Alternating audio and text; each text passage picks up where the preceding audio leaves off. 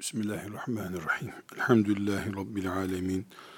Ve sallallahu ve sellem ala seyyidina Muhammedin ve ala alihi ve sahbihi ecma'in. Bir Müslüman alim profili üzerinde söz ediyoruz.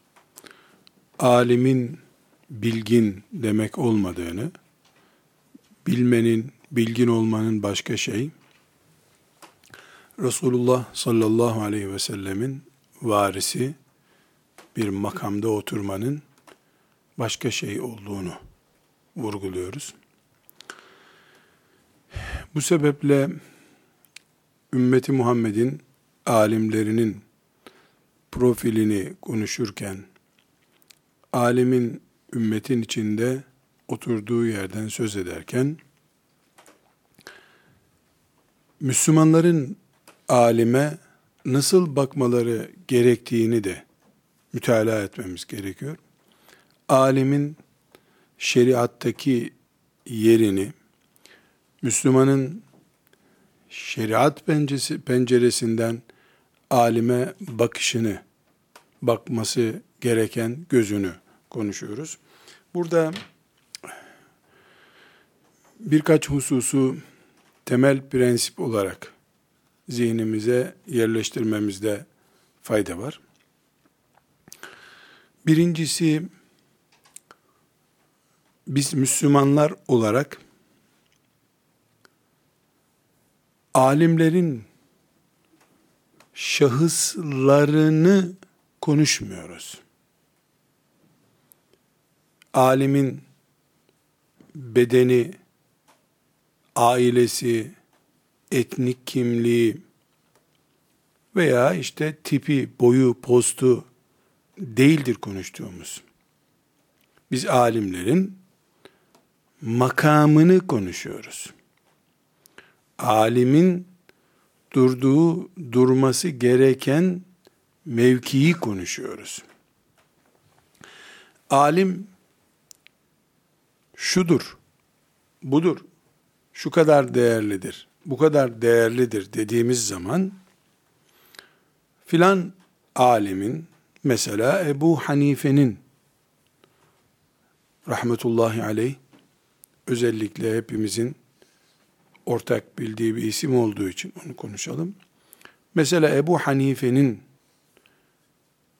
gözlerinin renginden, boyundan, postundan film artistinin değerlendirildiği tarzdaki bir değerlendirilmesinden dolayı Ebu Hanife'ye bir alakamız yoktur. Olamaz. Ebu Hanife'nin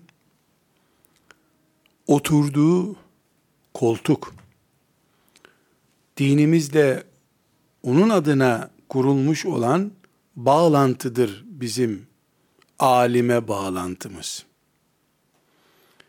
Bu sebeple alimi sevip saymada kişiliğini, özel kimliğini takdis eden anlayış, yani onu bir çeşit peygamber gibi gören anlayış, kesinlikle ifrattır, bir aşırılıktır. Alimi sıradan oturtulmuş bir kahve koltuğunda şahıs gibi gören de başka bir aşırılıktır. Biz alimi ilminden dolayı sevdiğimize göre, saydığımıza göre, alimde ilim yolculuğu başlayınca bizim ona alakamız başlar. O ilimde yükseldikçe bizim ona ilgimiz yükselir. Geleceği nokta, yani ilimde yükseldikçe o, bizde hürmetimiz artacak. Önce hoş geldin diyorduk. İlimde o yükselince ceketimizi düğmeleriz. Biraz daha yükselince ayağa kalkarız. Biraz daha yükselince önünde konuşmayız. Ama bu alim ne kadar yükselirse yükselsin. Ne kadar ilerlerse ilerlesin, hiçbir zaman Resulullah sallallahu aleyhi ve sellemin makamına gelemeyecek. Dolayısıyla hiçbir zaman hiçbir alim peygamberin hak ettiği saygıyı hak etmeyecektir. Çünkü biz alimin kara kaşına hayran değiliz. Yakışıklı tipine hayran değiliz. Sarığına, cübbesine, sakalına, konuşmasına hayran değiliz. İlmine, bulunduğu makama saygımız var. Bu makamda alim 20 puanlıkken ona 20 puanlık saygı gösteriyorduk. Mesela ilim talebesiydi, yolcuydu. ilim yolcusuydu. 70 olduğu zaman saygımız 50 e, puan artmıştır. 150 olduğu zaman saygımız 130 puan artmıştır. 1000 olduğu zaman o şekilde artmıştır. 5000 olduğu zaman o şekilde artmıştır. Ama hiçbir zaman bu alim Peygamber aleyhisselamın derecesini yükselecek hali yok. Kıyamete kadar ömrü olsa o alimin, bizim de kıyamete kadar ömrümüz olsa, Peygamber aleyhisselama göstereceğimiz saygıyı bizden göremez. Muhakkak peygamberin bir altında. Ashab-ı kiramın sahabilik ünvanının bir altında olacak muhakkak. Bu saygımızda Peygamber aleyhisselamın kabri şerifini ziyaret ettiğimiz gibi onu da ziyaret etmeyeceğimizden başlar. Peygamber aleyhisselama itiraz etmeden dinlememiz gerektiği gibi değil ona dinleyişimiz, soru muhakkak sorarız, itiraz ederizden devam eder. Yani alim, bir insan, içimizden biri, bağlantısı Cebrail'le değil hocalarıyla hocalarını bize ispat ettiği sürece, e, Resulullah sallallahu aleyhi ve selleme ulaşma kanallarını bizim için temiz tuttuğu sürece başımızın üstünde yeri var. Problemlerine itirazımız olur. Yanlışlarına sıcak bakmayız. Çünkü biz ümmeti Muhammediz. Ümmeti ulema değiliz. Alimlerin ümmeti değiliz. Peygamber aleyhisselamın ümmetiyiz hakkı yerine oturturuz. Alim bizden zulüm görmez ama alime hürmet edeceğiz diye biz zulüm görecek hale gelmeyiz. Ne alimi mazlum ederiz ne kendimizi alimin önünde besparça bir hale getirip kendimizi mazlum duruma düşürmeyiz. Bunun ortak ifadesi şudur.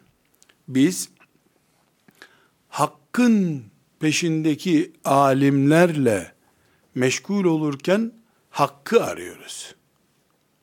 Dolayısıyla değerlendirmemiz hakka göredir. Alime göre değildir. Eğer burada bir e, noktayı aydınlatmamız lazım. Eğer mesela ben Karadeniz yöresinde doğmuş bir insanım. İstanbul'da yaşıyorum. Eğer Orta Anadolu'da ki bir alimle Karadeniz yöresindeki bir alim arasında kıyaslama yaparken benim doğduğum topraklarda doğduğundan dolayı bir alim mesela Orta Anadolu bölgesindeki bir alimden daha faziletli, daha değerli gibi bir hissiyat varsa, benim değerlendirmem etniktir. ilmi değildir. Demek ki, Peygamber aleyhisselam, Türklerden gelseydi, Orta Anadolu'dan gelseydi, benim için daha makbul olacaktı. Peygamberi de Karadeniz'den isteyecektim demek. Henüz imanımda bir olgunlaşma oluşmamıştır alimi Resulullah sallallahu aleyhi ve sellemle bağlantısından dolayı yüzde yüz değerlendirmem gerekirken, ben alimi etnik yapısından dolayı da değerlendirmeye başladım demektir. Bu da neyi gösteriyor? Alemin benim gözümde hakkın adamı olmasından çok benim adam olmam itibariyle değeri var. Bunun ben e, daha uç noktada bir örneğini vereyim. Biz Türkler işte Türk kökenli olduğu için Ebu Hanife'nin mezhebindeniz dediğimiz zaman yani protestan Hristiyanlarla Ortodoks Hristiyanların ayrışma nedenlerine benzer bir nedenle biz Ebu Hanife'nin mezhebine girdik demektir. Batıl oğlu batıl bir anlayıştır bu. Ebu Hanife'ye intisabımız keşke onun içtihatlarını İmam Şafii'nin içtihatlarından daha üstün bulacak bir ilmi değerlendirme yüzünden olsaydı. Buna başımızın üstünde yeri olurdu. Ebu Hanife'nin iştihatları daha hadise uygun, daha ayete uygun, naslara daha yakın diye tercih edecek konumda olsaydık keşke böyle bir şey yok. Biz Ebu Hanife'nin mezhebinden olmamız, babalarımızın bizi götürüp din öğretmeye adına teslim ettiği hocalar, onun iştihatlarını bize öğrettiği için. Başka hiçbir lamıcımı yoktur buna. Bizim Ebu Hanife'ye intisabımız, mezhebinden olmamız, okuldaki öğretmenimiz öyle matematik öğretirdi, çarpım tablosunu böyle ezberledik biz. Öbür sınıftaki öğretmen tersten başlatıp ezberletiyormuş. Aynı çarpım tablosunu ezberletiyor bize. Bu kadar. Ebu Hanife'nin kara kaşı vesairesinden dolayı değil. Mesela biz Siirt'te doğup büyümüş bir Müslüman olsaydık, oradaki babalarımız, annelerimiz bizi götürdüğü mollalar, Şafii mezhebini bize öğretecekti. Şafii olacaktık. Yani baharda yağmur yağması, Ağustos'ta da güneşin kavurması kadar tabii bir olay bu. Tabii bir akış içerisindedir. Bunu abartmak sadece cahilliktir. Sadece cahilliktir. Başka hiçbir şey değildir. Dini bilmemek, dinin kabuğuyla meşgul olmaktır. Özü gitmiş dinin kabuğuyla meşgul oluruz. Alimlerle bağımız bizim, birinci tespit edeceğimiz nokta, e, bizim gözümüzdeki alim profili, bir takdis etme, peygamber makamına çıkarma değildir. Peygamberle bağlantısından dolayı sıradan biri olarak tutmamaktır. Birinci nokta bu. İkinci tespit etmemiz, burada konuşmamız gereken nokta, İslam hayat dinidir. Cami dini değildir. Hristiyanlığın kilise dini olduğu gibi, Yahudiliğin havra dini olduğu gibi, İslam camiye sıkıştırılmış bir din değildir. Bütün insanlar böyle anlıyor olsa bile, İslam henüz caminin olmadığı, hurma bahçelerinin eğitim merkezi olarak kullanıldığı bir ortama gelmiş dindir.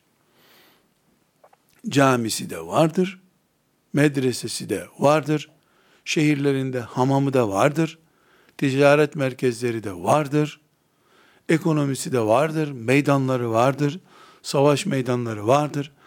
İnsan nerede nefes alıyorsa İslam oradadır. Çünkü İslam güneşin aydınlattığı her yerin dinidir. Bir yerde güneş ışınları ulaşmadığı için hayat yoksa orada İslam yoktur. Güneş ışınları nereye ulaşıyorsa İslam oradadır. Böyle bir Müslümanlık vardır. Bir. Bunun altyapısı olarak peygamberim benim sallallahu aleyhi ve sellem hayat peygamberidir. Sadece camilerin peygamberi değildir. Evet, kabri şerifi bir caminin içindedir. Ama evi de caminin içindeydi onun için. Evine defnedildiğinden dolayı caminin içinde kabri şerifi var. Evi cami olduğu için camiye defnedildi, gömüldü. Benim peygamberim güneşin aydınlattığı, ışık saldığı her yerin peygamberidir. Üçüncü açılımı bunun, ikinci noktanın üçüncü açılımı, alim, peygamberin vekili olduğuna göre, bizim de alimle bağımız, onun peygamberle bağından kaynaklandığına göre, alim hayatın tamamını kuşatan adamın adıdır. Sadece camide konuşan alim, peygamberin varisi alim değildir. Ticaretten anlamayan, siyasetten anlamayan, coğrafyayı bilmeyen, yedi kıtanın ne demek olduğundan haberi olmayan, hac, haccı çok iyi biliyor, Ramazan-ı Şerif'in inceliklerinden haberi yok, bir alim olamaz. Uzmanlaşma konusuna değineceğiz. Uzmanlık başka bir mesele. Hayatın tamamını tanımak başka mesele. Bir dalda uzman insan olmak başka mesele.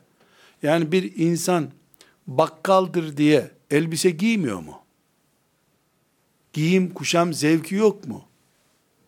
Yani bu adam bakkaldır, e, ipek elbiseyle kumaş elbiseyi anlamıyor. Plastikle e, pamuk arasındaki farkı bile bilmiyor denebilir mi? Evet terzi kadar, konfeksiyoncu kadar pamukla plastik ayrımından anlamayabilir bir kumaşta. Ama bakkal da olsa, çiftçi de olsa herkes hayatın her yönünü anlıyor.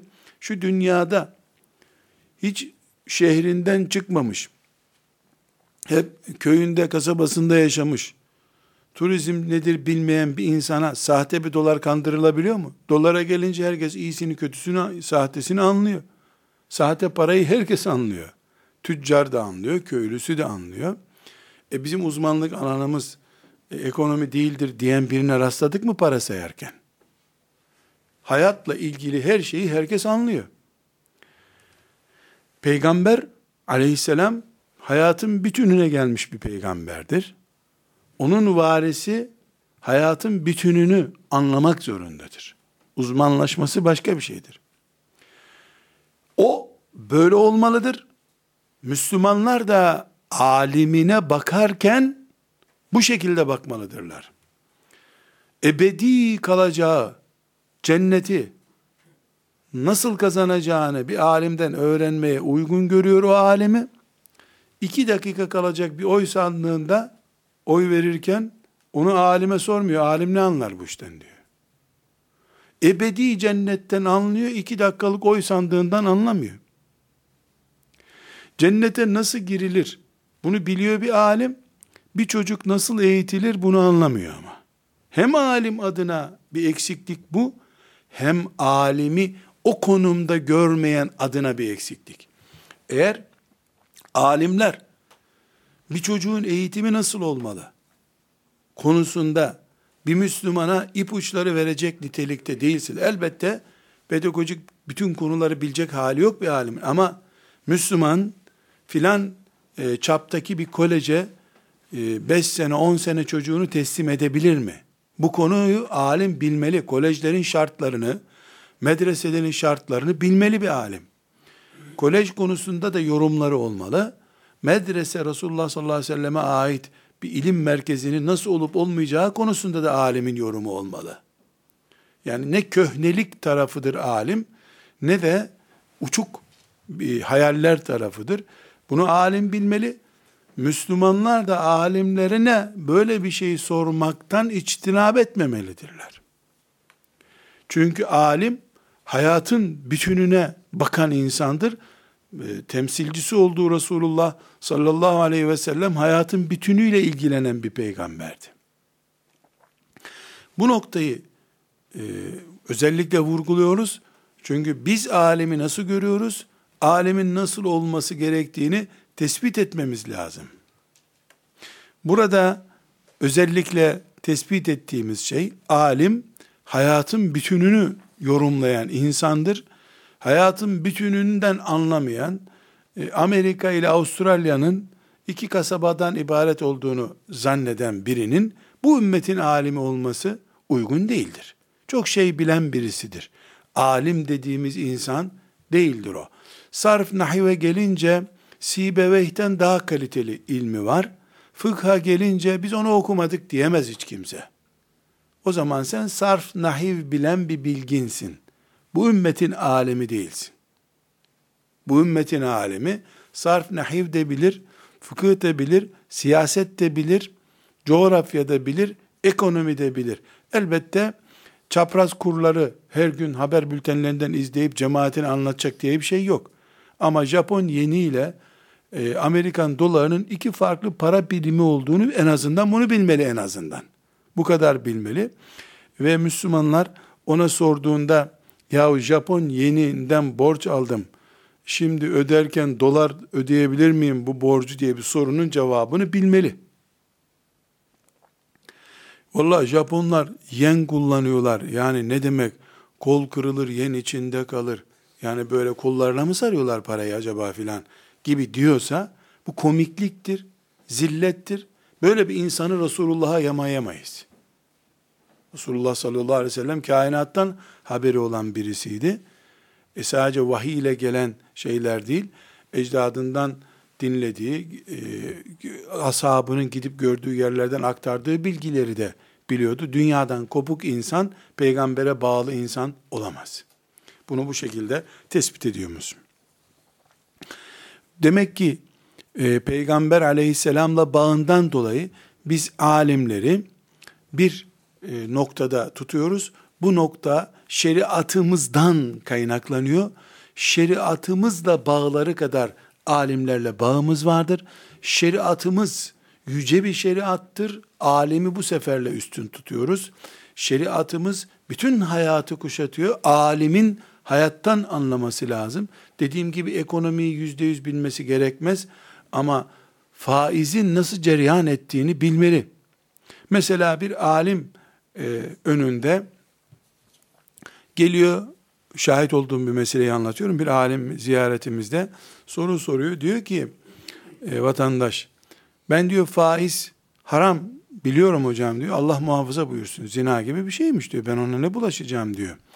Ama diyor kredi veriyor bankalar diyor. Faizsiz kredi veriyorlar diyor. Faizsiz krediyle ev alacağım ben diyor. Ee, Hoca efendi de böyle dalgınlığına rastladı. Dedi ki e, faiz olmadıktan sonra bir sakıncası yok dedi. Ben mecburen nehyanil münker bakımından söze karıştım. Efendi dedim, bir daha söyler misin ne verecek? Faizsiz kredi veriyor dedi. Kredi ne demek dedim. E para demek dedi. Yalan söylüyorsun dedim. Kredi bir insana borç vermek demek dedim. Faizsiz borç veriyor diyorsun sen. Sen kara kaşın çok güzel diye mi banka sana bunu veriyor? Yok dedi. Faiz almıyor, onun yerine masraflar alıyor dedi. Ne masraf alıyor? İşte evin karşılığında 12 bin lira masraf alacak benden dedi. Kaç para para alacaksın sen? 12 bin lirayı böldüğünde zaten faizler bu memlekette yüzde bir ile veriliyor. Sen de yüzde bir nokta üçe tekabül ediyor. Faizden fazlasını alıyor senden dedim. Reklam yaparken faizsiz borç veriyorum diyor sana. Faizin yerine e, ama diyor faiz diyor parayı satmakmış doğru. Aynı bankanın sekreterine şimdi telefon et. Ben bunu 24 ay değil 36 ay alacağım da bak masraf nasıl 18 bin liraya çıkacak birdenbire. İsimle oynuyor, ismiyle oynuyor faizin sana mubah hale getirdiğini evhamlaştırıyor gözünde senin. Hoca efendi Allah razı olsun dedi bu noktaya dikkat etmemiştik dedi. Ama bir alim bu hileyi anlamadığı zaman Müslümanı durup dururken faize bulaştırır. Kendi de faize yol açtığı için kıyamet günü e, o veballe dirilir. Ya bu Müslümanın hatası olmaz mı? Böyle bir hata olmaz. Bankacının şeytanın görünen şekli, masada oturan şekli olduğunu anlaması lazım herkesin. Lan banka, bu adam bundan para kazanmak için kurmuş bunu. Bir menfaati olmadan sana niye borç versin? E peki sen alim olarak yüz defa okumuş, okutmuşundur.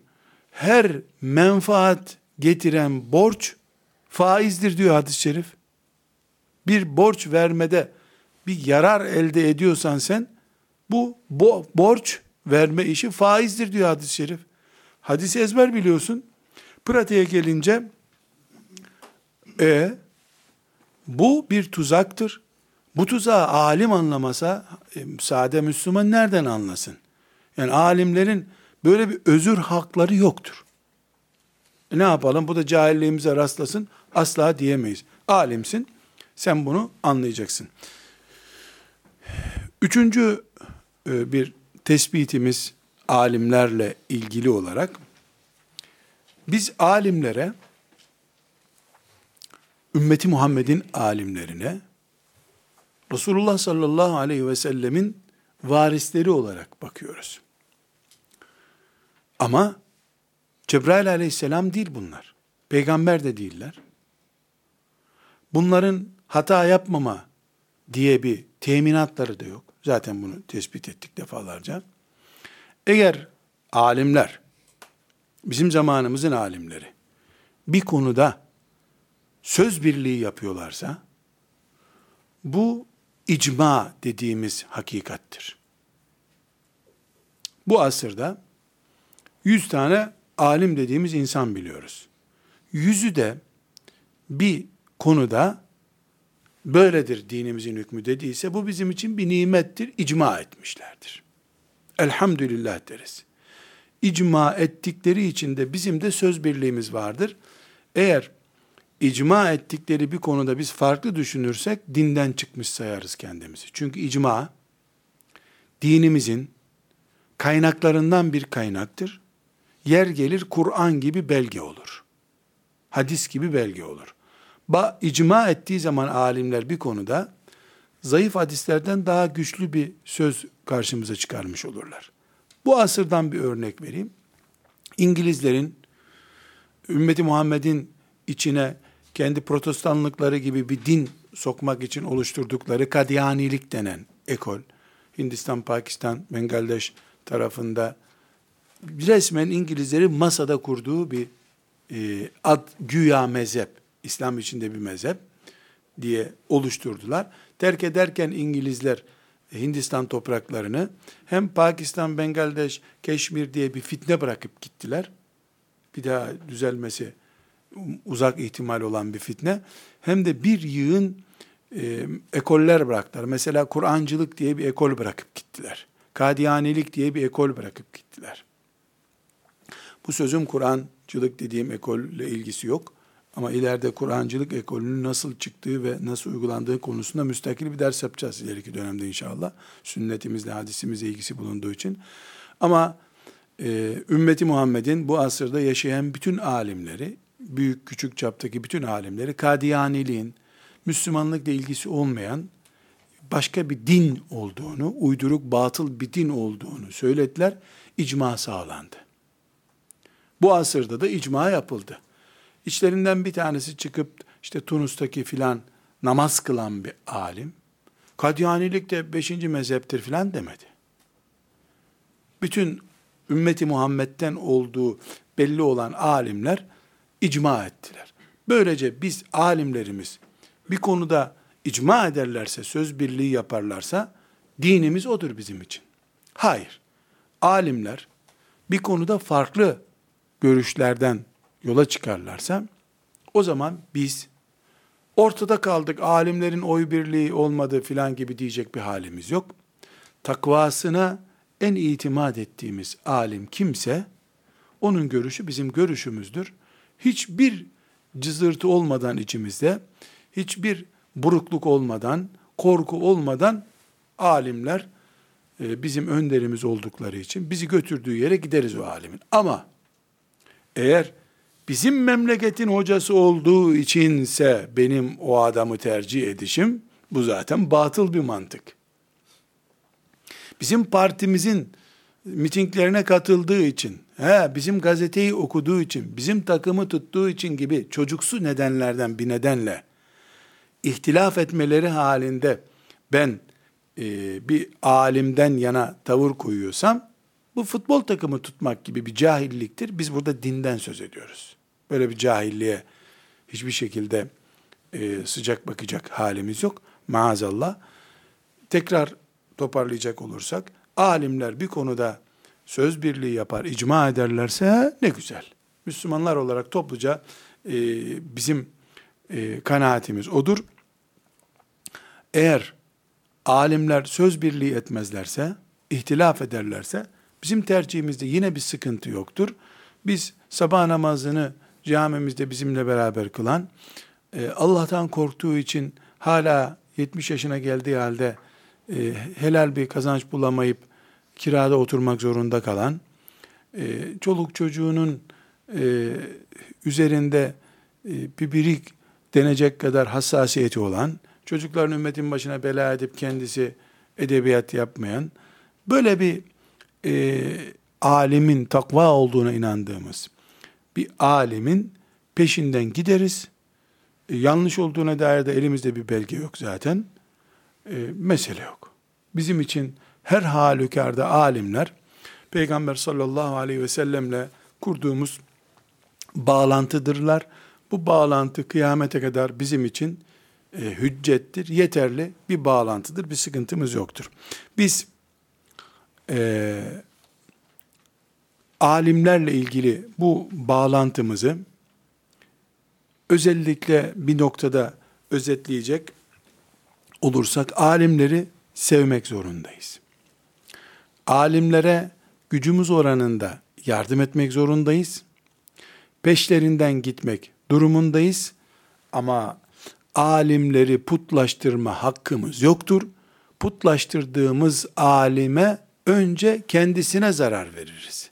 Yani bir alim putlaştırıldığı zaman ve sevmede, peşinden gidilmede en büyük zararı o alim görüyordur. Yani alim dengede tutulduğunda, saygılı, hürmetli, e, vefalı tutulduğunda Peygamber aleyhisselama intisabından dolayı peygambere ve dine ve şeriata desteğimiz olmuş olur. Ama bir alimin putlaştırılması yer yer peygamberden daha değerli gibi sözde ifade edilmese de uygulamada peygamberden daha değerli gibi tutuluyorsa e bu o alime verilmiş bir zarardır.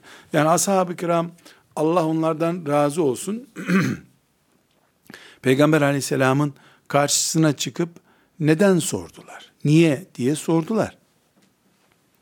Ama bugün öyle sahneler görüyoruz ki e, bir alime hocam neden böyle diye sormayı dinden çıkmak kabul ediyor insanlar. Sorulur mu diyor alime. Peygambere soruluyordu. Alime sorulmuyor. E demek ki peygamberden aleyhisselam daha üstün bir noktaya taşımaya çalışıyoruz biz bu alemi. O alime zarar bu. Bu alim putçuluğu imha etmek için zaten çalışıyordu güya. Ee, kendi isteyerek istemeyerek onu bilemeyiz tabi. Yani kalbini Allah biliyor.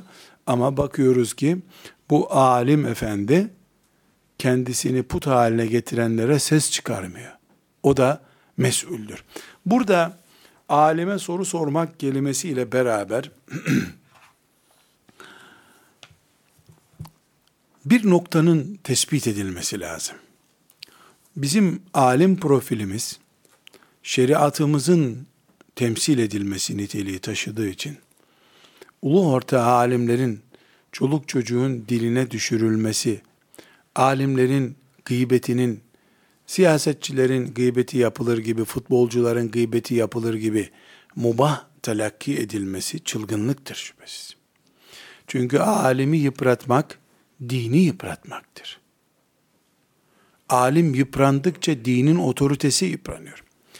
Benim e, çocukluğuma dair yaklaşık 50 sene önceki hatıralarda e, medresede hafızlık yaparken biz e, şu anda bu pozisyon elhamdülillah bir miktar yıprandı. E, talebeler işte ben genelde yaşım daha küçüktü onlardan. Talebeler aralarında konuşup espri yaparken işte sen filan yere gittin, şuraya gittin, işte düğüne gittik filan konuşurlarken dikkatimi çekerdi. E, yeme, içme, milletten kelepur geçinme gibi konular hep peşinen alnına vurulmuş damgalar gibiydi medreselerde okuyanların. Özet olarak böyle nakledeyim. Yani mesela 5 sene medresede e, okuyunca bir talebe, 10 sene okuyunca Onun en çok gündemi kelepur yemek, cenazeden para almak, düğünde Kur'an okuyup para almak. Böyle hep milletten kelepur geçinmek gibi şeyler gündeme gelirdi medrese talebelerinin önünde. Halk da ha sen okuyor mu? Cenaze mi yıkayacaksın? Milletten bedava mı yiyeceksin? Diye konuşurdu. Bu neticede insanların yaklaşık 2-3 asırdan beri benim çoluk çocuğum insanların sırtından geçinen biri olmasın, yani alim olmasın demeye sevk etti. İnsanların bu tip esprileri, ilim adamlarının da bu esprilere hak eden duruşu sergileyemeyişleri, ne yazık ki ümmeti Muhammed'in peygamber vekillerinin değil peygamber vekili, e, basit bir muhtarın vekili bile olamayacak çapta bir yere inmelerine sebep oldu. Bu işte kim binde bir, milyonda bir oranında katkısı varsa kıyamet günü hesabını ödeyecek. Çünkü çekiştirdiği alim değildi. Çekiştirdiği dindi aslında. Alim de ya getirin kuzular lan bilmiyoruz biz hocayız bir kuzu yetmez bize bir kuzu daha getirin diye yaptığı espri de e, en azından dine hakaret edenin girdiği vebal kadar vebale girmesiydi. Bu sebeple çok sıkı bir şekilde e, uyguluyorum. Yemek yerken hocalar fotoğraf çektirmemelidirler. Yani o sofrada 15 kişi varsa 15 tabak görünüyor. İnsanlar o fotoğrafı görürken hocaya bak 15 tabak yemek yemiş burada oluyor. 15 kişinin yediğini de hocanın üzerine yıkıyorlar. Yerken, içerken, e, müstehcen sahnelerde bulunurken fotoğraf çektirmemeli insanlar. Yediğimiz zaten midemize gitti. Fotoğrafla bunu tescil etmenin gereği yok. Ortada çünkü vahim bir durum var. İbn Asakir'e nakledilen meşhur tarihi Dimeşk'in sahibi İbn Asakir'e e, izafe edilen bir sözü burada nakletmek istiyorum. Diyor ki alimler yani bu konumunu bahsettikten sonra alimlerin uzatmayayım meseleyi. Dikkat et Allah'ı temsil ediyorlar, peygamberi temsil ediyorlar. Etleri zehirlidir diyor. Etleri zehirlidir. Ne demek, ne kastediyor etleri zehirlidir? Yani bir insanın gıybetini yapmak, e, hadis ayette nasıl geçiyor? E, ölü etini yemektir diyor. Yani bir Müslümanın, sıradan bir Müslümanın e, gıybetini yaptığın zaman etini yemiş oluyorsun. Eğer bir de alimse bu gıybetini yaptığın adam zehirli et diyorsun. Hem ölü eti hem zehirli et yemiş olursun diyor rahmetullahi aleyh. Burada alimin konumunu zedeleyecek e, şahsiyet yıpratacak dedikodular yapmanın sakıncasından söz ettik. Şimdi hiç mi alim konuşmayacağız? Ya da ben alimim diyen, birilerinin alim kabul ettiğine hiç mi dokunmayacağız? Burada çok hassas bir çizgi var. Ben şöyle bir benzetme yapmak istiyorum. Yani elektrik çarpar. Elektrik akımı öldürür. Bu doğrudur. E bizim lambamız yanmıyor. Elektrik arızası var. İşte sigortası düzeltilecek. Çarpar, tutma. E hep çarpar çarpar dersen bu sefer elektrikten de istifade edemiyorsun. Ne yapıyorsun? Kontrol kalemiyle işte belli bir o iş için ayarlanmış aletle hatayı düzeltiyorsun. Çıplak elle tutmuyorsun. Alimlerin de tenkit edilmeleri zehirli bir et yemek kadar tehlikeli ama alimler de hak etmedikleri konumda durabilirler. Yanlış iş yapabilirler. Ümmetin başına bela olacak işler yapabilirler.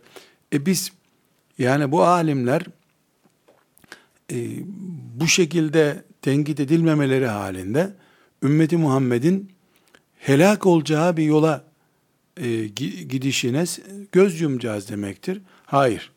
Çıplak elle elektriğe tutmayıp belli aletlerle tuttuğun gibi aynı şekilde alimlerin de e, bilmemeleri halinde hadlerini hadlerini bilecekleri bir konuma getirilmelerinde hiçbir sakınca yoktur. Burada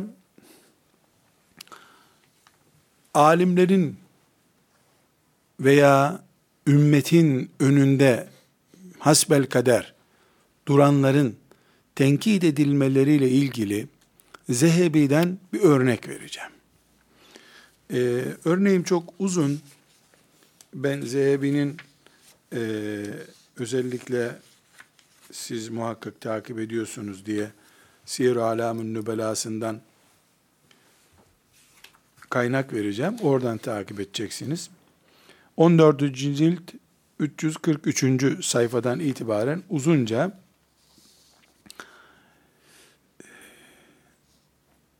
ümmeti Muhammed'in alimlerinin de tenkit edilebileceğini, bunun bir yolu yordam olduğunu, ümmeti Muhammed'in e, tenkit edilecek e, alimler ya da başına bela olmuş insanlar seviyesine nasıl geldiğini çok geniş bir şekilde izah ediyor. Allah rahmet eylesin Zehebi'ye.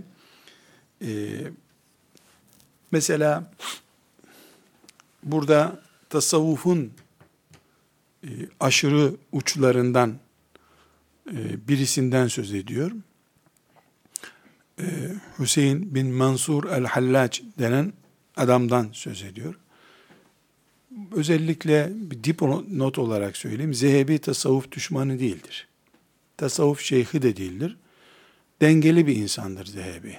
Tasavvuftaki güzellikleri, tasavvufun Allah dostu insanlara ait e, değerli bulduğu bütün menkıbelerini almış.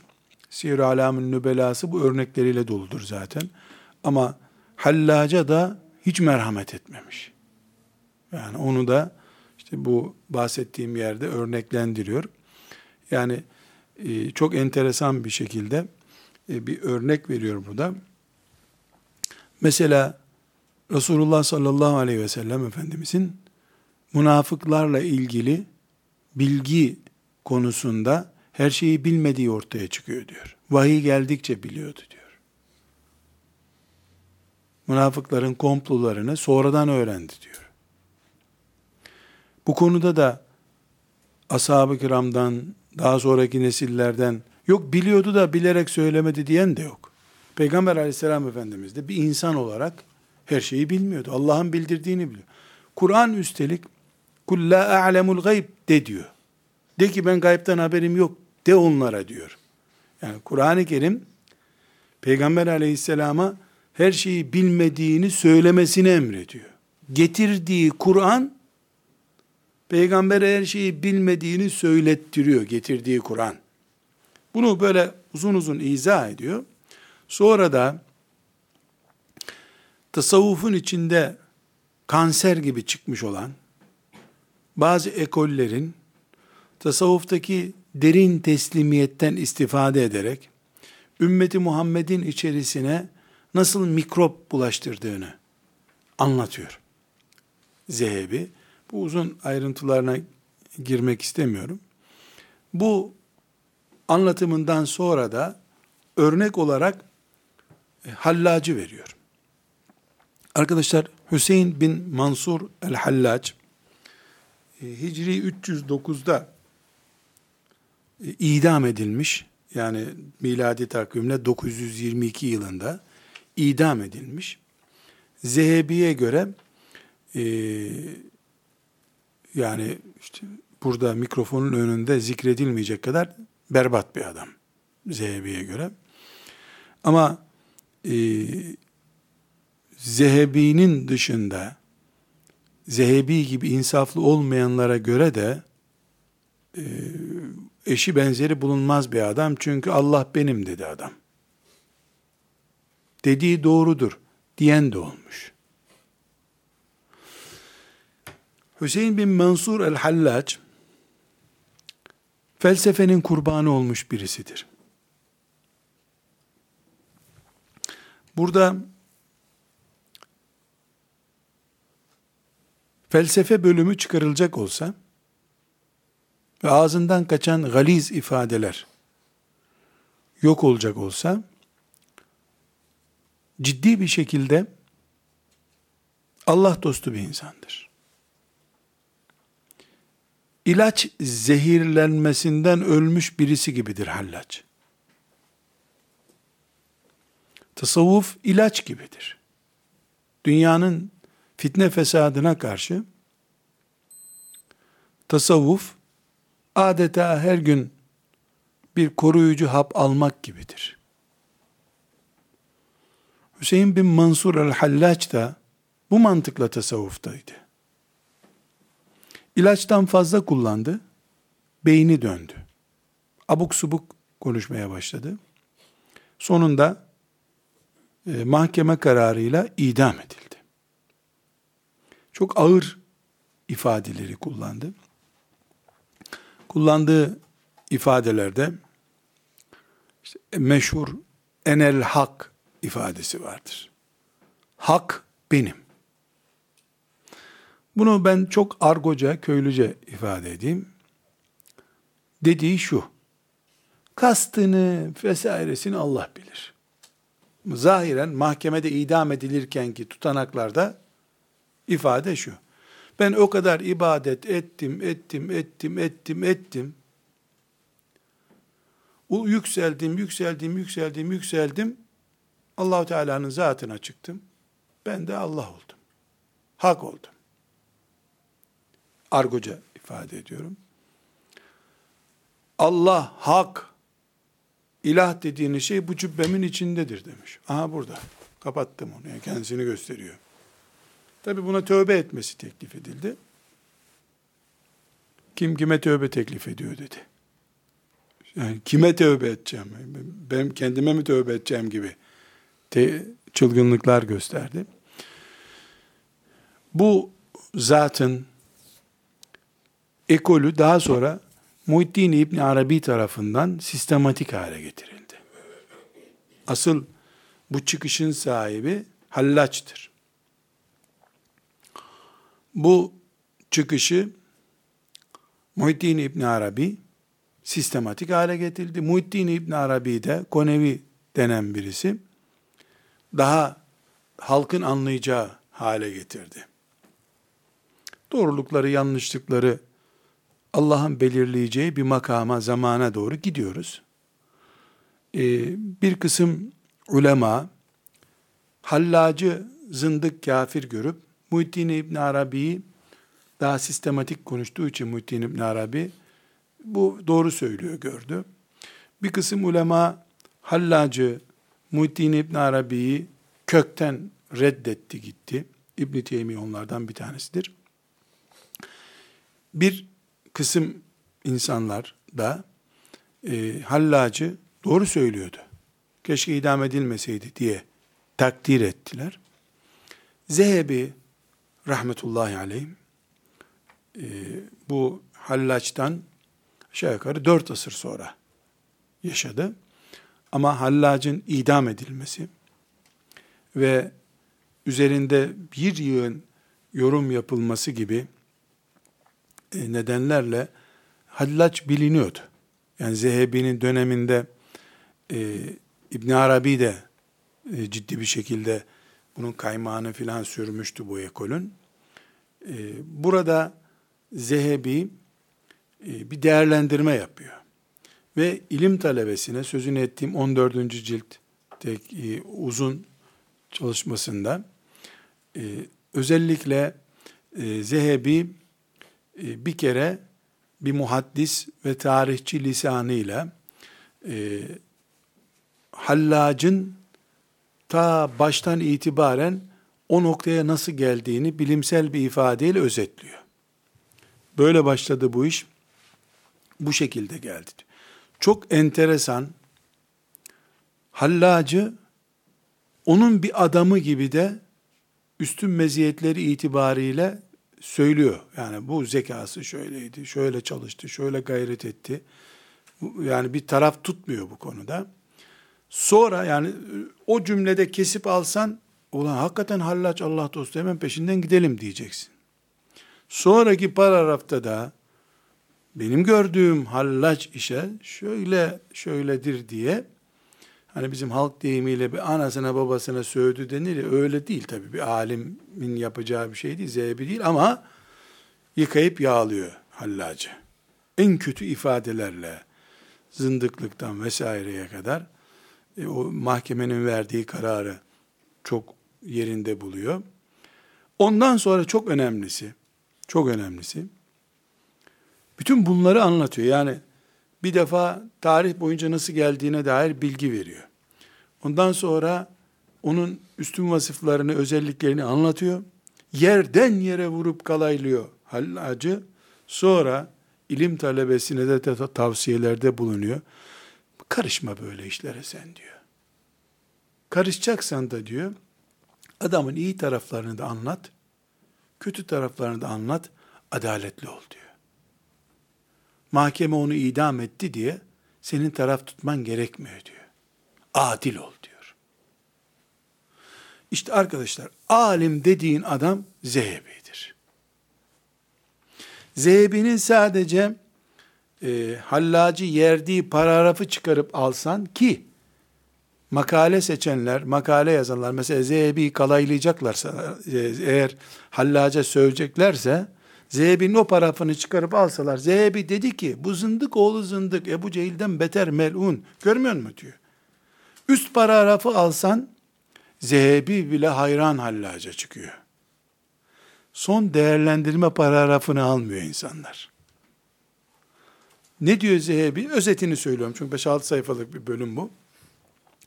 Ya bu adam Allah'ın çok büyük nimetler verdiği, zeki, iyi niyetlerle yola çıkmış, sonra delirmiş bu adam diyor. Delilik bölümüne lanet olsun bunun diyor. Keşke o gençlik yıllarındaki ibadet heyecanıyla yaşasaydı ne iyi adam olacaktı diyor. Şimdi o gençlik yıllarındaki ibadet cümlesini yakalıyor. Zehebi de övdü bunu diyor. Bak bak bak Zehebi'den iyi mi bileceksin diyor. Alt paragrafı alıyorsun. Bu zındık herif diyor. Bunu öldürmek lazım diyor. Halbuki ilim talebesine tavsiyesi karışma milletin kavgasına diyor. Uzak dur bu adamdan. Lan bakarsın kıyamet günü adam cennete girer Allah affeder onu ne karışıyorsun sen diyor. Burada çok önemli bir zehebi biliyorsunuz e, kuyumcu demek. Hakikaten zehebi bir ifade. Babası kuyumcuymuş Zehebi'nin. Babasının lakabıyla anılıyor. Zehebi diyor. Bir mümin alimlere bu şekilde bakmalı. Kabul etmediğini reddet gitsin. Ama miting yapıp bu adamı reddediyorum diye e, insanlara kamuoyu oluşturacağım diye dedikoduyla da meşgul olma. Çünkü bizim gönlümüzde bütün alimlerin yeri olması gerekmiyor. Alimlerle uğraşmak da cihat değil. Ortasını bulmalı. Zehebi rahmetullahi aleyh ortasını buluyor. Burada çok hoş bir e, çağdaş deyimiyle anekdot değinirmem lazım. Meşhur e, haccacı zalim dediğimiz adam zannediyorum 99'un başlarında filan vefat ediyor hicretin. E, Ömevi döneminin kaliteli despotlarından birisi. Despotlukta kaliteli bir adam. Fakat ibadetini yapan, işte bizim iyi Müslüman dediğimiz nitelikleri de olan birisi. Yani ithal bir gavur değil. İçimizden çıkmış bir çıban. Çok katliam yapmış. Ee, zulmettiği insanlardan birisi de ki çocukluğundan itibaren Ömer bin Abdülaziz'e çok zulmetmiş. Ömer bin Abdülaziz çocukken o yaşlı e, eyalet valisi yetkilerini kullanıp bayağı zulmetmiş. Ömer bin Abdülaziz hilafete geldiğinde o ölmüştü. Hilafete gelmeden önce Ömer bin Abdülaziz bir gün e, Şam'da e, Ömer bin Abdülaziz'in hizmetçisi bağırıyor. Müjde isterim, müjde isterim, Allahu Ekber diye içeri giriyor. E, Ömer bin Abdülaziz de ne oldu diyor. Yani bir fetih mi gerçekleşti diyor. diyor. Haccaç geberdi diyor. Böyle yani öldü de demiyor. Bizim geberdi dediğimiz bir ifadeye benzer ifade kullanıyor. Ömer bin Abdülaziz şimdi geberdi denen adam bir Müslüman nihayetinde. Zalim ama Müslüman. Hizmetçisine diyor ki bana bak diyor. Çok zayıf bir ihtimal de olsa ölmeden önce dün akşam Allah onu affetmiş olabilir mi tövbesinden dolayı? E olabilir ihtimal diyor. Kıyamet günü sen Allah'ın affettiği bir adamla nasıl karşılaşacağını düşünüyor musun o zaman diyor. Bu kafir olsaydı haklıydı dediğin. Ama Müslüman bu adam. Niye kendini riske atıyorsun kıyamet günü öyle bir zalim adamla niye karşılaşacaksın ki diyor. Nasıl olsa Rabbine gitti, hesap yerine gitti. Bırak ne hesap görülecekse görülsün ona diyor. Çok muhteşem tam Ömer bin Abdülazizce bir ifade. Esasen çıkarıp bir kese altın vermesi lazım. 9 yaşındayken Ömer bin Abdülaziz tehdit etmiş seni kırbaçlarım diye. O günden başlamış. Yani Ömer bin Abdülaziz yaklaşık 30 sene onun zulmüyle yaşamış. Buna rağmen e, bırak Rabbine gitti, hesabı orada görülsün diyor. Karışmayalım biz işine diyor. Benden bin sene önce yaşamış, yani bin seneden de fazla oluyor. Hallacı bugün söverek, sayarak irdelememin bu mantıkla ele alınması lazım. Ama hallacın yaptığına bakarak da gönlümde bir buğday tanesi kadar da yer almasını istemem doğrusu. Ne hallacı seven biri olarak dirilmek isterim kıyamet günü. Maazallah derim. Ne de bana ne hallaçtan? Niye ben e, onun yüzünden e, kıyamet günü hesap vereyim? Öyle bir riskim niye bulunsun da derim. Çünkü zaten bugün ona ittiba edip onun gibi düşünmek isteyenler varsa ben onlarla aramda mesafe tutuyorum. Siz yanlış düşünüyorsunuz diyorum. Sizin iştihadınız yanlış diyorum. Zaten bunu yapıyorum. Geçmişin hesapları da Allah'a kalmış. Bugün ben niye o hesaplarla elimi kirleteyim ki? Diyorum. Yani diyorum derken ben kendimi örnek vermek için söylemiyorum. Bu mantıkla yol aldığımız zaman hem geçmişin çöplüklerini karıştırmış olmayız. Hem de bugün o çöplüklerden yeni yeni kokular çıkmasını engellemiş oluruz. Çünkü bu bir çöplük. O dönemin insanlarını bunaltmış, mikroplar saçılmış o çöplükten. Aynı çöplüğü yeniden canlandırmanın bir manası yok. Ama şeytan elbette birilerini bulup e, bu çöplüklerden daha beterlerini oluşturur. Ya bizim parmağımız olmasın bu işte de ne olursa olsun. Yani ben mesul olmayayım Allah katında. Ben hak gördüğümü ihya edeyim. Şeytan da batılın çöplüğünden yeni yeni çöp çiçekleri çıkarsın. Bizim için e, mühim olan Rabbimizin huzurunda vereceğimiz hesabın bizden kaynaklanan bir hata yüzünden kötü hesap olup olmadığıdır. Gerisi önemli değil. Demek ki e, bir alim profilinin nasıl olacağını konuştuk. Bu dersimizde de bu alim profilinin bizim gözümüzde nerede durması gerektiğini konuşmuş olduk. Ve sallallahu ve sellem ala seyyidina Muhammed ve ala alihi ve sahbihi ecma'in velhamdülillahi rabbil alemin.